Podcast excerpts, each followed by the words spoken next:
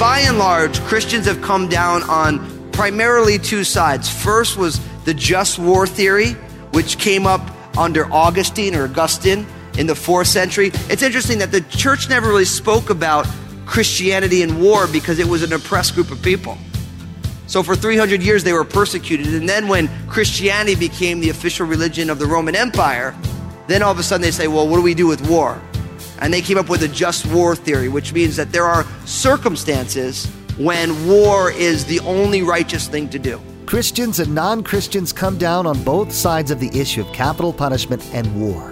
We feel justified in our proclamations about how these decisions should be made, but today, Pastor Daniel reminds us that our primary goal should be to seek the Word on these matters. While there may not be a clear answer, the point is to seek God's heart in everything. War is a part of life, but it wasn't meant to be until sin entered the world. Now, here's Pastor Daniel with his continuing study entitled Ten Commandments. Jesus is.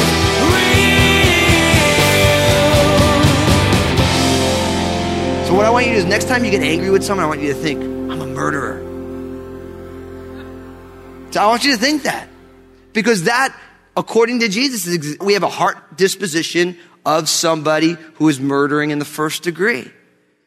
Because we want to realize the severity of our sins. Now, why do we, that sounds like a strange thing, like realize the severity of your sin. Why? Because when we realize the severity of the problems of our heart, what does it do?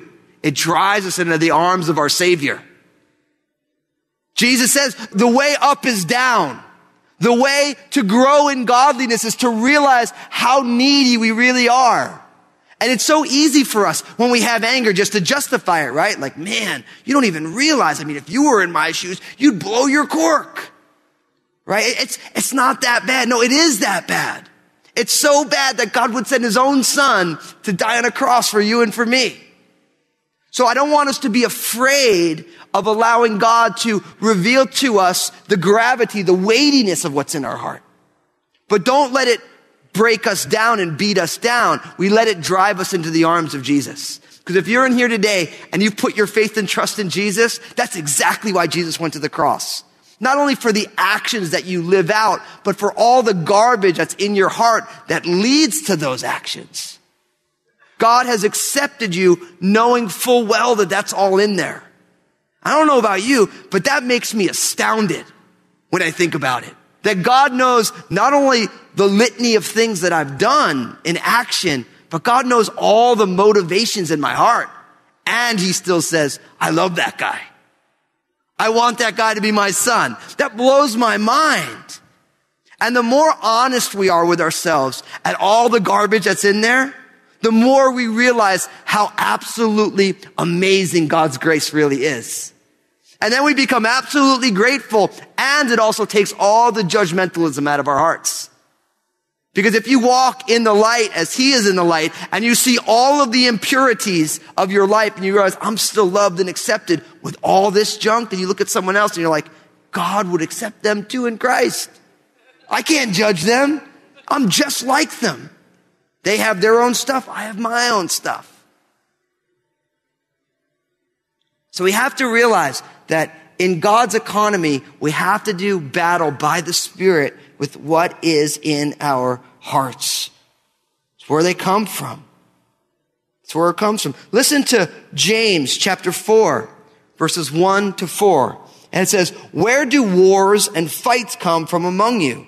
Do they not come from your desires for pleasure that war in your members? You lust and you do not have. You murder and covet and cannot obtain. You fight and war, yet you do not have because you do not ask.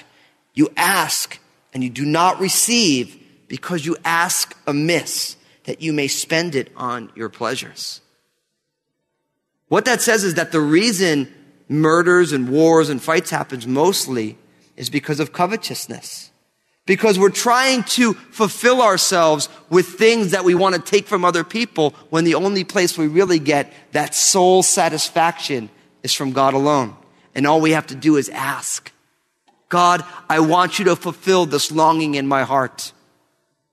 You know, you think of our culture with its bent on sexual immorality. And really what it is is people are craving intimacy. They're craving it. Why? Because we were created for intimacy.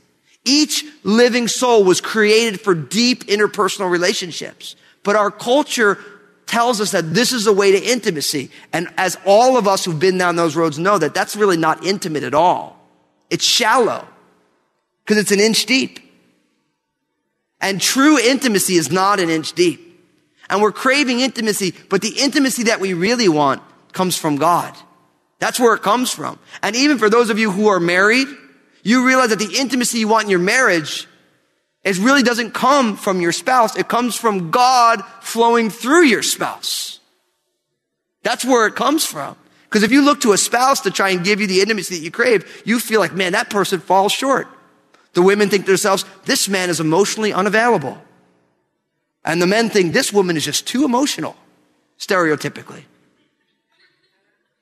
I've done enough marriage counseling to know that that's pretty much the way it rolls in 90% of relationships. Because you're looking to the person instead of looking to the Lord. Because what you're doing is you're looking for an intimacy fulfillment from a person when really it only comes from God. And God fulfills your needs. And then you look at your spouse, you're like, look, I love that person. Yeah, they're quirky. They don't do everything that I would like them to do, but you know what? I don't do everything that they would like me to do. But God's grace is sufficient for all of us, and we grow closer.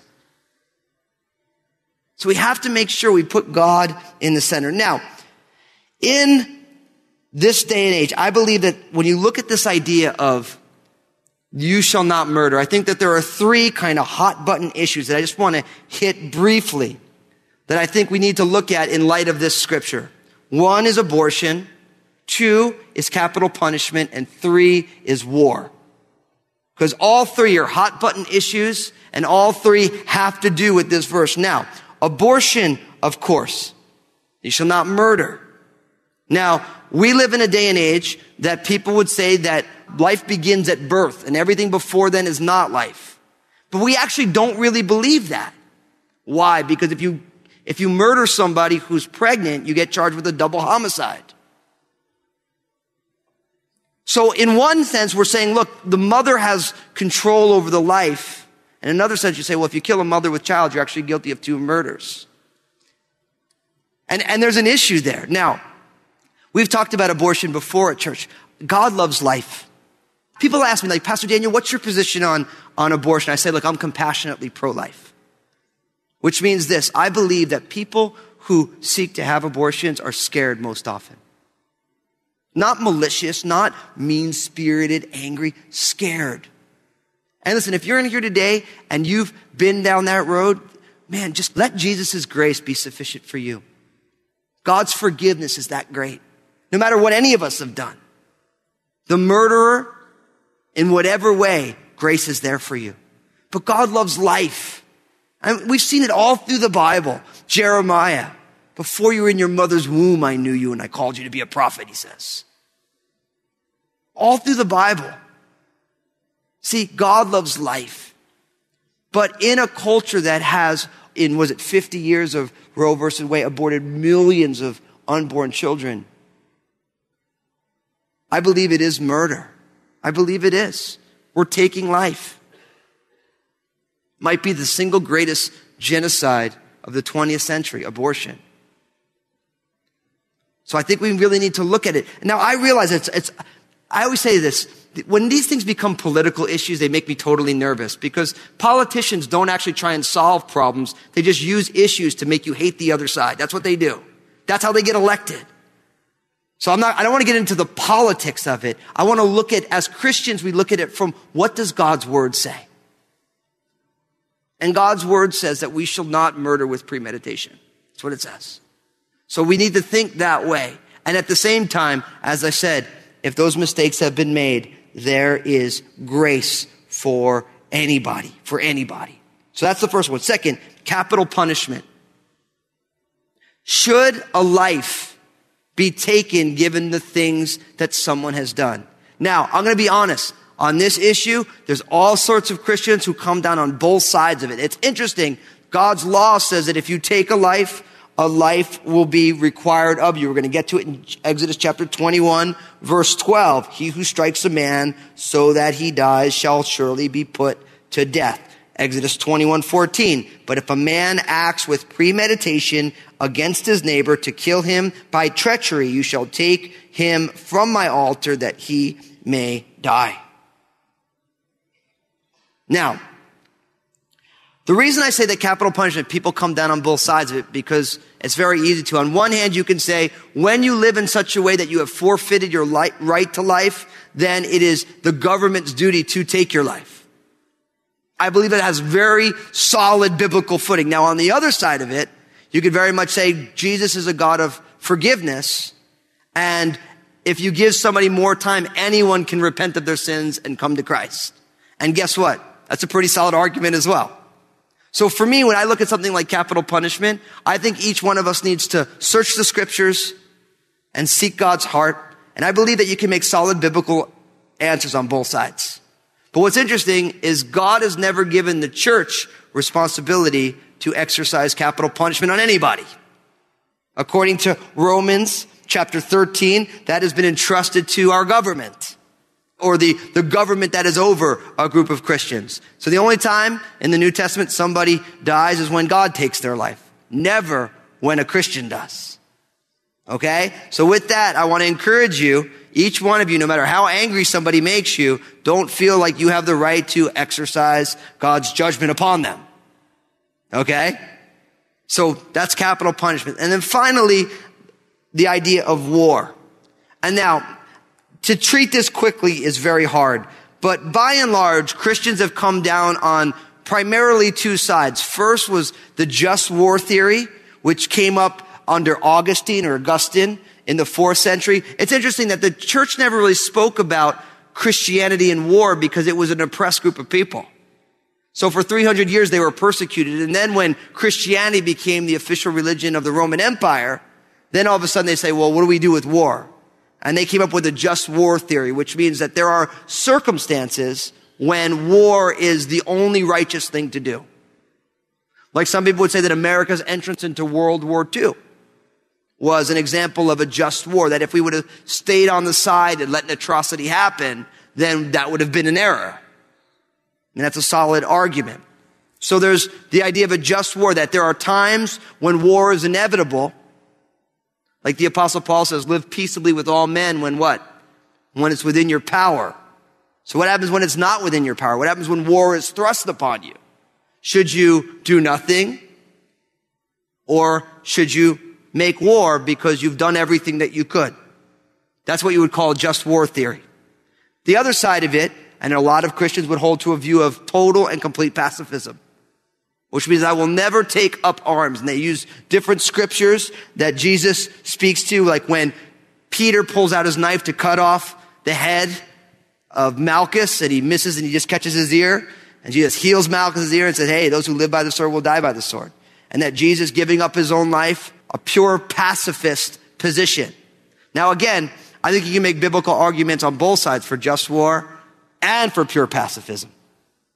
And so for me, on that issue, I believe that we need to search the scriptures, we need to pray, we need to seek God's heart, and I believe that some of us will come out on different sides of it. If you were to ask me my personal opinion, I'm just going to share with you. I believe that we should be totally pacifists until the point when we're going to be harmed or our family is going to be harmed, and then we have to make a stand. Like, I don't believe as a husband, if somebody came in my house and was going to hurt my wife and my kids, for me to say, well, in Jesus' name, I'm going to do nothing. I think I'm abnegating my responsibility as a husband and as a father. But I would try everything to talk them down. And if I can't talk them down, then we're going to rumble. You know? I believe that that's God's heart. So I don't go look for war. I don't just try and make it because I just want to get that going on. I try everything to diffuse the situation. And if I can't, if someone's going to go down, it's not going to be my family or me. That's my personal opinion. Now, if you hold a pure pacifist position, I totally respect that. And I totally get that. And I get the biblical foundation behind it. Because I think you can make, you can make a strong case for it biblically. But you can also make a strong case for protecting yourself and your loved ones. So, but I think these are important issues to think through. Why? Because they're such a part of the world that we live in. There hasn't been a day of peace since Jesus rose from the dead. Not one day of peace on the globe. There's been a skirmish going on somewhere. Every single day. So war is a part of life. We live in a day and age where abortion is prevalent. Capital punishment. We live in a, in a country where different states do and some don't, but by and large it's prevalent. So we want to think through it not as Americans, although we are blessed to be Americans. As Christians, that actually supersedes all of our other affiliations. Jesus said that unless I'm the top, you don't hate everything else, you're not worthy of me. That's what he said. So our Christian faith supersedes all our other affiliations. So whatever your political persuasion, your commitment to Jesus supersedes that. Whatever your gender is, your commitment to Jesus supersedes that. Whatever your, just your normal constitution is, your commitment to Jesus supersedes that. And so as Christians, our job is to look at the Bible, seek the heart of God, and wrestle with it. And I, and I admit, I wish sometimes the Bible was as black and white as I'd want it to be. But there's a lot of these hot button issues where there's a lot, you can make a lot of different arguments if you really think through it. And so I want to just encourage you. If you have strong positions on the things that I just said and you're upset about what I said, I'm sorry. I would love to be able to give everything in a nice, neat box, but certain things just don't come in a neat box biblically. And that's why we walk by faith and not by sight. But I believe that we can hold differing opinions on these things and still love one another in Jesus' name, because God's growing all of us up. Amen. Okay, let's go to the next commandment then. In verse 14, you shall not commit adultery. You shall not commit adultery. This is the seventh commandment. In Deuteronomy chapter 5, verse 18 says it exactly the same way. You shall not commit adultery. Now, adultery, of course, what you think about it in a physical way is when a man and a woman are married and one of them breaks their covenant of marriage with another person. And we live in a day and age where sometimes that person is either of the opposite sex or now we live in a day and age where it's becoming more common for people to do it with people of the same sex. So it's the breaking of a marital covenant with someone other than the person you've made a commitment to. That's what it is. Now, the Bible speaks of two types of adultery. Spiritual adultery and then physical adultery. There are two types. And if you read the prophet Jeremiah, one of the focuses of his prophetic ministry is calling the children of Israel back from spiritual adultery. Listen to Jeremiah chapter 3, verses 6 to 9. The Lord said also to me in the days of Josiah the king, have you seen what backsliding Israel has done? She has gone up on every high mountain and under every green tree and there played the harlot. And I said, after she had done all these things, return to me. But she did not return. And her treacherous sister Judah saw it. Then I saw that for all the causes for which backsliding Israel had committed adultery, I had put her away and given her a certificate of divorce. Yet her treacherous sister Judah did not fear, but went and played the harlot also. So it came to pass through her casual harlotry that she defiled the land and committed adultery with stones and trees. Now, I know that sounds totally weird, committing adultery with stones and trees. But what they're saying is this. Anybody who's read the Bible realizes that the marriage between a man and a woman is actually a picture. It's not just about human happiness, although it has to do with human happiness. It, there's a greater picture at stake. And This is why God values marriage. Because it, the apostle Paul, Ephesians chapter 5, in talking about husbands and wives, starts talking about Jesus and the church. God and his covenant people. See, the reason why God requests that men and women make a covenant, a commitment of love and faithfulness to each other is because the family as God's main unit for a society is meant to be a picture of God's covenant to people. God and the church. Jesus and his bride. So it's very easy when the people who have committed themselves to God, who God has made a covenant with, When they start to love and worship other gods, they are in a, in a sense committing spiritual adultery. We're straying on our marriage, our covenant to the Almighty God and choosing to worship other things. The children of Israel in their day, being surrounded by nations who worshiped other gods, it was very common for them to go and worship under the trees in all the different ways that people did in their day. Now, American culture, by and large, we don't worship statues very much. Although there are a lot of Eastern nations and countries that still do. But we have a different set of spiritual adultery. And if you look at the, the idols of our Western culture, oftentimes it has to do with materialism, security and safety, and sexuality. Now it's interesting. Same gods were back in the day. They were just worshiped differently. So we have to be careful not to love our things more than we love God. God doesn't say we can't have things. He just says we can't commit our lives to them. Like, it's funny, I'm talking about this now. I mean, that beautiful bass that I'm playing, that was a gift. It was the bass of all basses for me, and it just fell down. Like, you got, for those of you here for worship, it fell right up the stand. I was bummed. You know? And it's like, and it's not wrong to be bummed as long as I don't worship the bass. It's a bass. And we play it and we love it. But it's just a bass, not God. See, idolatry is when you take a good thing, like a bass, and you make it an ultimate thing, like a God. And you take a good thing, you make it an ultimate thing, and then what does it become? A bad thing. That's what idolatry is. It's taking a good thing, making it an ultimate thing, then it becomes a bad thing. Okay? So spiritual adultery is when you take a good thing and you make it an ultimate thing. You make it the thing that you live for, breathe for, die for. If that thing is anything other than God, then you are in effect committing spiritual adultery. You have strayed from the lover of your soul who has made a covenant with you in Christ. So that's one type of adultery. That's spiritual adultery when we stray from God. And second, of course, there's physical adultery which is in the covenant of marriage when you stray from your marriage. Now, as we said about murder, so is true about adultery. If you're in here today or you're listening online and you have been married and you have strayed on your marriage and you have committed adultery, there is grace for you in Christ. There is. I always think of John chapter 8 when Jesus, they found a man and a woman caught in the act of adultery. Interestingly enough, they only brought the woman to Jesus. They only tried to stone the woman. You wonder, like she was caught in the very act. They said, where's the guy? Talk about preferential judgment. But they bring the woman. They say, this one was caught in the act of adultery. What should we do? And Jesus said, well, what does the law say? We should stone her with stones.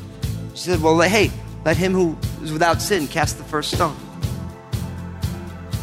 What a fascinating statement. It said from the oldest to the youngest, everybody left, and only Jesus and the woman was there. And Jesus said, Where are these accusers of yours? So they have all left. Jesus said, I don't condemn you either. Go and sin no more. Jesus is real.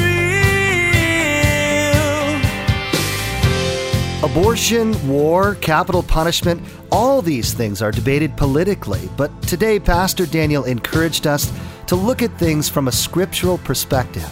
Some things are clear, but others, like war, are just not as straightforward. It's our joy to bring you Jesus is Real Radio each day here on this station. We want to give you the opportunity to partner with us here at Jesus is Real Radio so we can bring the ministry to as many people as possible. Simply log on to JesusIsRealRadio.com and select Partner from the main menu. There you can help spread God's Word by becoming a monthly supporter or by giving a one time gift. For most of us, our smartphone is an extension of our body. They are constantly ringing and dinging, telling us what to do and where to go next. We want to encourage you to subscribe to the Jesus is Real podcast. Each week, the programs right here on the radio are available in podcast format. So if you miss one of the broadcasts, you can always catch up by subscribing to the Jesus is Real podcast. Log on to JesusIsRealRadio.com. Join us again here on Jesus is Real Radio when Pastor Daniel goes deeper into the issues of adultery. Physical adultery destroys people, even though the world we live in seems to accept it. But Jesus can cleanse us. We wish we had more time today, but we will have to pick up where we left off next time as Pastor Daniel continues teaching through his series entitled Sinai. That's next time on Jesus is Real Radio.